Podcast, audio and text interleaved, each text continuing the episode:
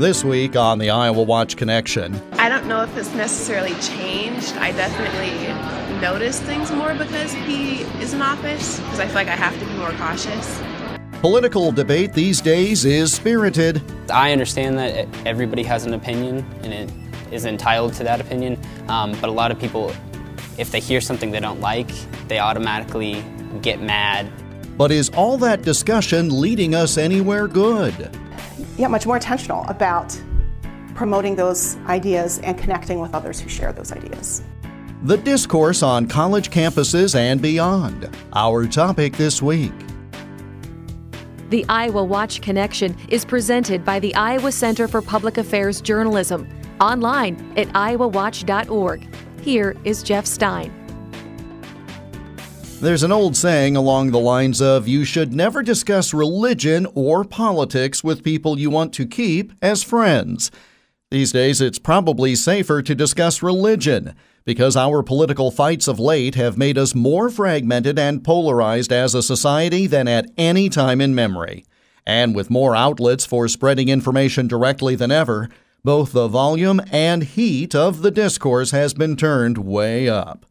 The executive director and editor of the Iowa Center for Public Affairs Journalism, Lyle Muller, has our story.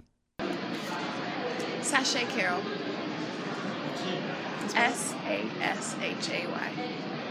It was lunchtime during a spring 2017 semester day at the University of Northern Iowa's Maucker Union, and student journalist Lesiga Barakor had caught up with Sashay Carroll.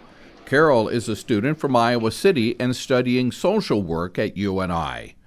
Barakor posed this question to her Had political rhetoric on campus quieted down since the election of President Donald Trump?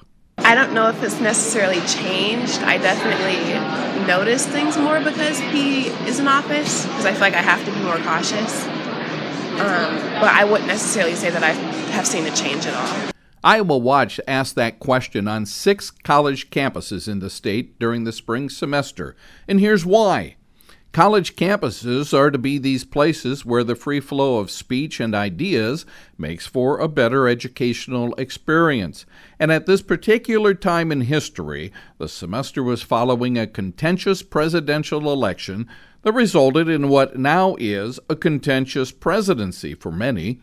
Here's Alexander Newkirk, also a University of Northern Iowa student from Des Moines and studying history can't necessarily name any specifics, but there's a general vibe. There's like a vibe, you know, and you definitely get a sense from people that things are a lot more heated now in a certain sense. Like, you know, you can't just mention politics offhandedly because you know politics then naturally accompanies with it like a bunch of, I guess, political ideologies about either Trump, either the pro-Trump or anti-Trump, and those debates can get heated more so than usual. Um, because if Trump does anything well, it's invite controversy. Iowa Watch sent student journalists to the campuses to gauge the thoughts of students and faculty.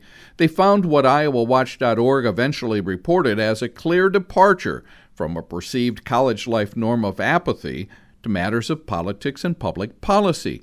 Passion about this president, from those ecstatic about him being in the White House as well as those who loathe the thought, exist. In fact, this interest in what Trump is doing as president seemingly has created more political awareness, the Spring Iowa Watch interview showed. Here's Adrienne Pearson, for example. She's a media studies major at Loras College from Byron, Illinois. I wouldn't necessarily say it's gotten better or worse, but it certainly has gotten much more active. Like, you, people weren't talking about politics or even policy before, whereas now, after Trump has been elected, people are voicing their opinions much more often, whether in support or against the president. Naomi Clark, an assistant professor of English at Loras College, said she has seen more emphasis at the college since the election being given to welcoming immigrants or racial inclusion and engaging people.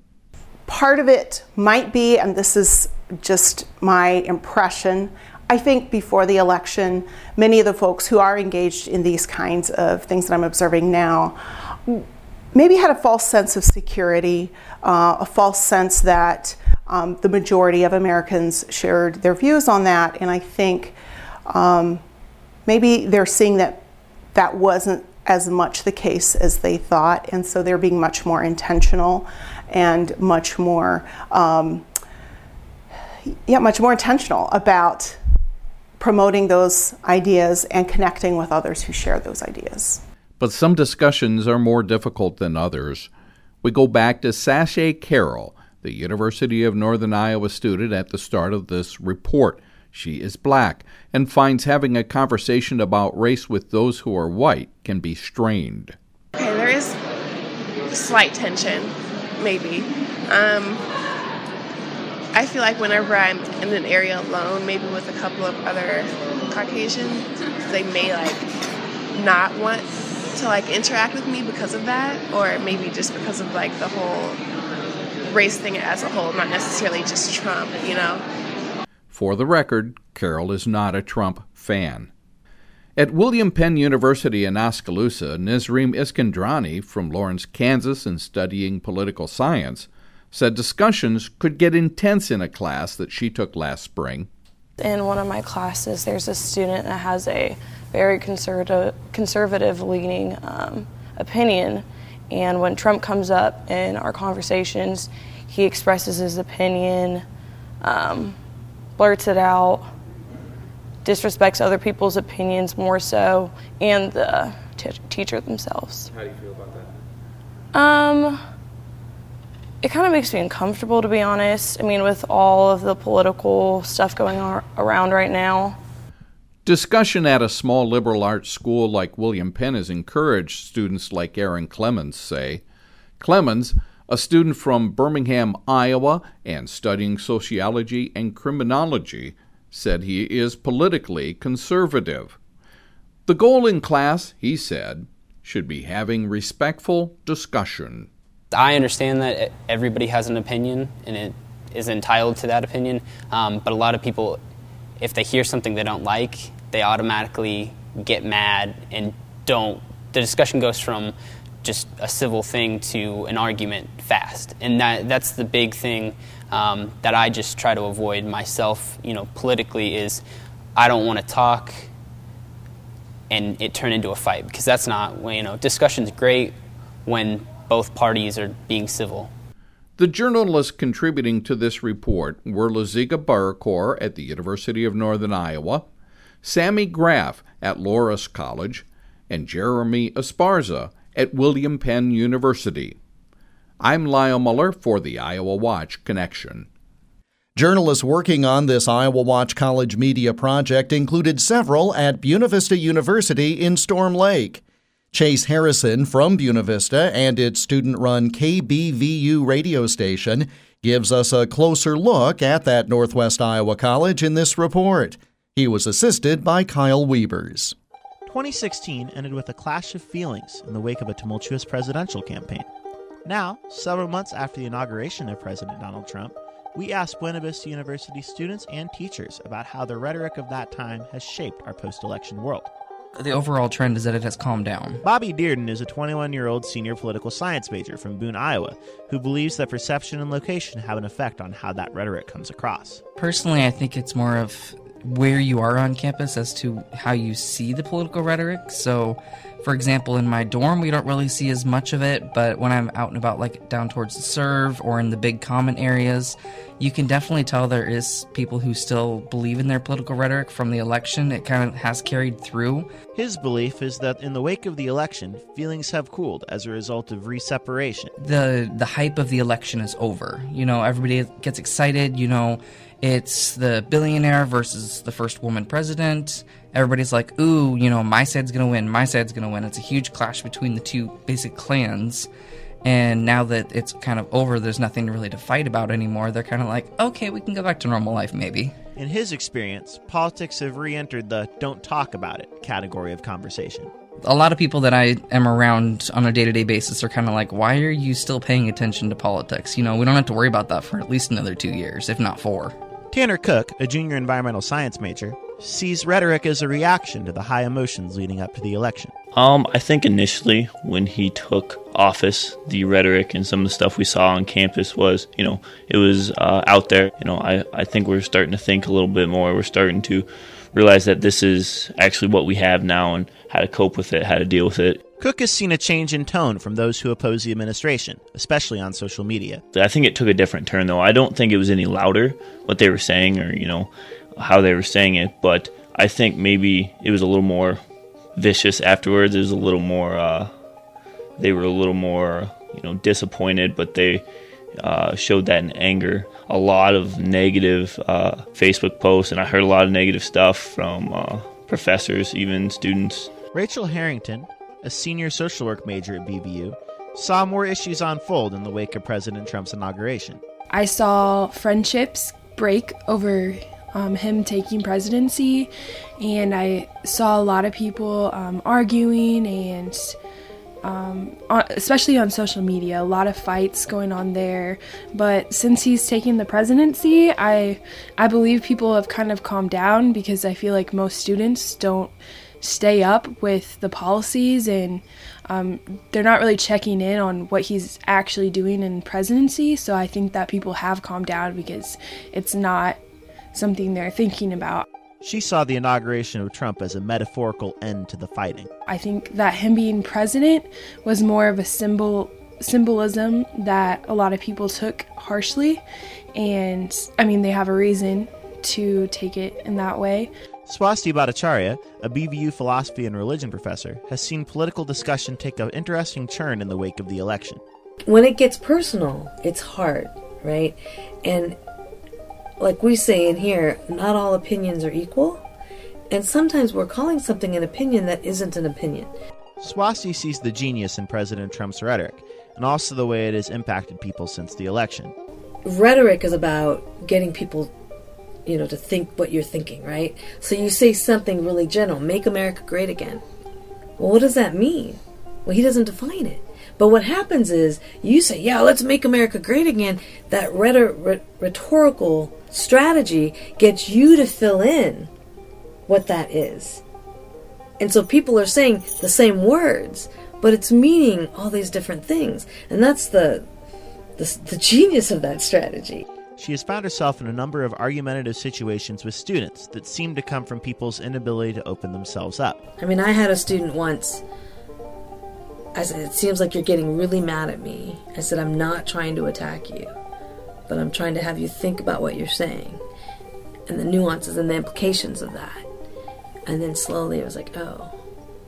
You know, once they let their guard down and, and weren't like Swasti's attacking me, it seemed like they were like, oh, well, maybe, maybe there's something here. In this rhetoric filled climate, she has a few check marks she thinks will lead to productive political conversation. The importance is paying attention to nuance to being willing to a do the work to make a carefully thought out argument to back your arguments up.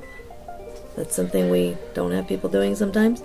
And then to really listen and listen for what's being said not just the words at Buena University and around the world the way and extent to which we discuss the things that happen around us will go a long way in the way rhetoric impacts our lives this is something everyone, including our political figures, need to ruminate on.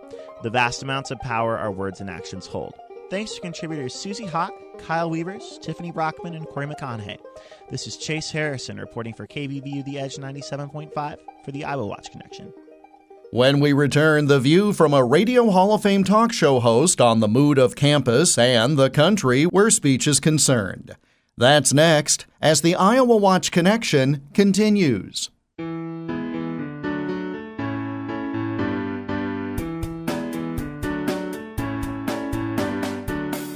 Support for the Iowa Watch Connection comes from the Iowa Insurance Division's Iowa Fraud Fighters program.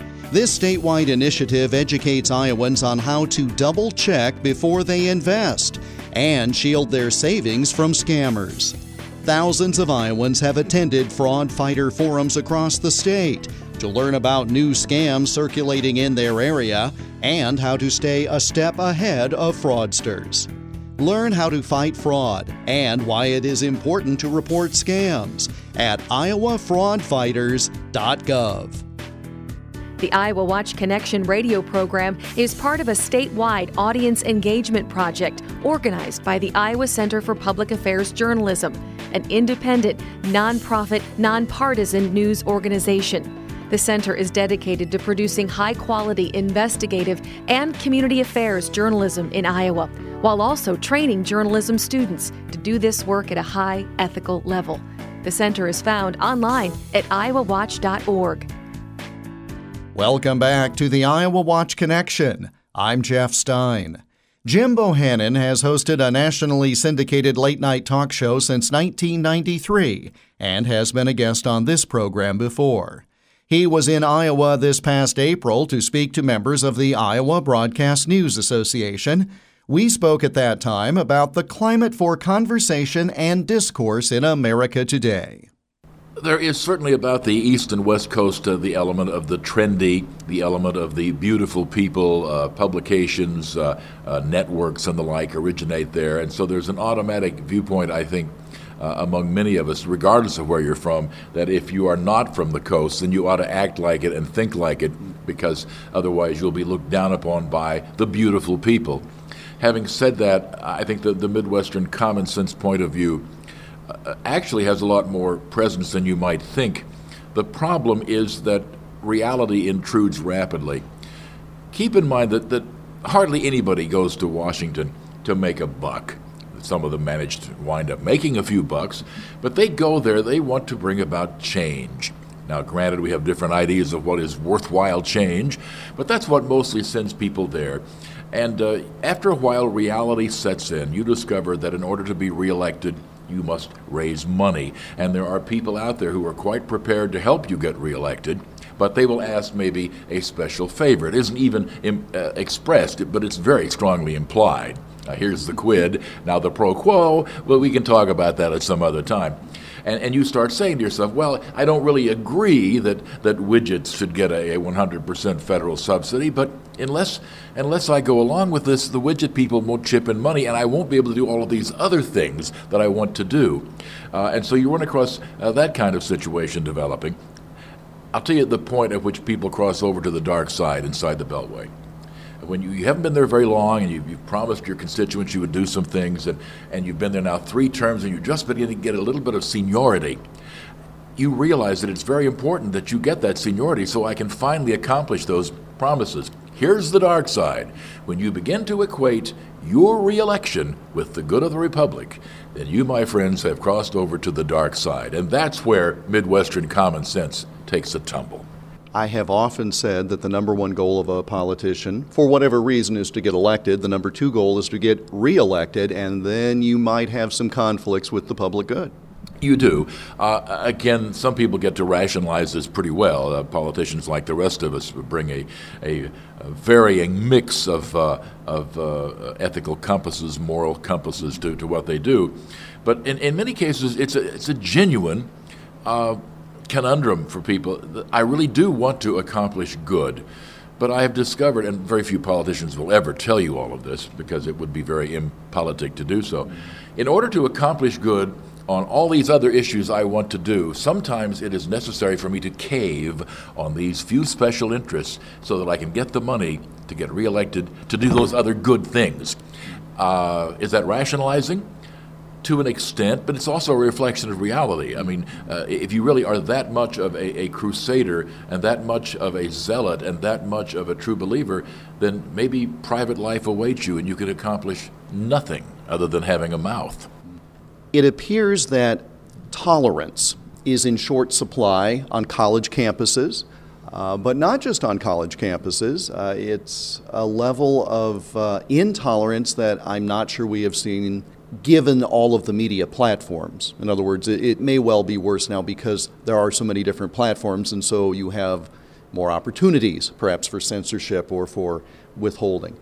Your thoughts on college campuses and free speech or some of the lack of tolerance elsewhere in society? It is certainly uh, tragic that, uh, of all places, higher education, universities should be uh, not the, the center of free expression and the, the uh, grappling of, of conflicting ideas, but it should be the very center of efforts to suppress that. And I hope that that tendency goes away. It's real. However, it's very ironic. You are talking here about the imposition of gatekeepers at the beginning of the era of no more gatekeepers? How, in fact, do you suppress discussion of ideas in the internet age, in the social media age? So uh, I think it's a lost cause for a lot of, of these people, and, and I, I certainly hope so, because I believe in the First Amendment. With all of the forms of information available, the outlets, what is a consumer to do in separating real news from fake news, separating the wheat from the chaff? Critical thinking skills. They are just vital. Once upon a time, yeah, back in my day, you uh, you could tell who the crazy people were. They were the big mouth weirdos with the long hair and the beards that stood up on the street corner in the park and uh, and ranted. Well, not so much anymore. Uh, I've actually looked this up. You can find almost any organization you want. The Ku Klux Klan, of which there are several, by the way they have very beautiful websites. If you go to, a, say, a website and you judge by its presentation, by its production values, then you're going to get snookered every time. The only way to navigate this era is with critical thinking skills, to see beyond the facade. Jim Bohannon, member of the National Radio Hall of Fame. His nationally syndicated late night radio program is heard on 500 stations across America, including Iowa Watch Connection affiliates KXEL, KASI, and KMA.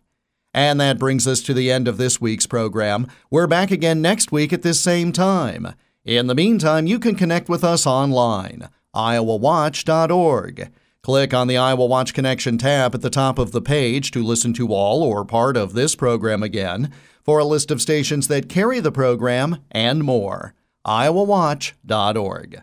Follow us on Twitter at Iowa Watch and be sure to use the hashtag IAWatchConnection when commenting about the program. We're on Facebook too, facebook.com slash Iowa Watch.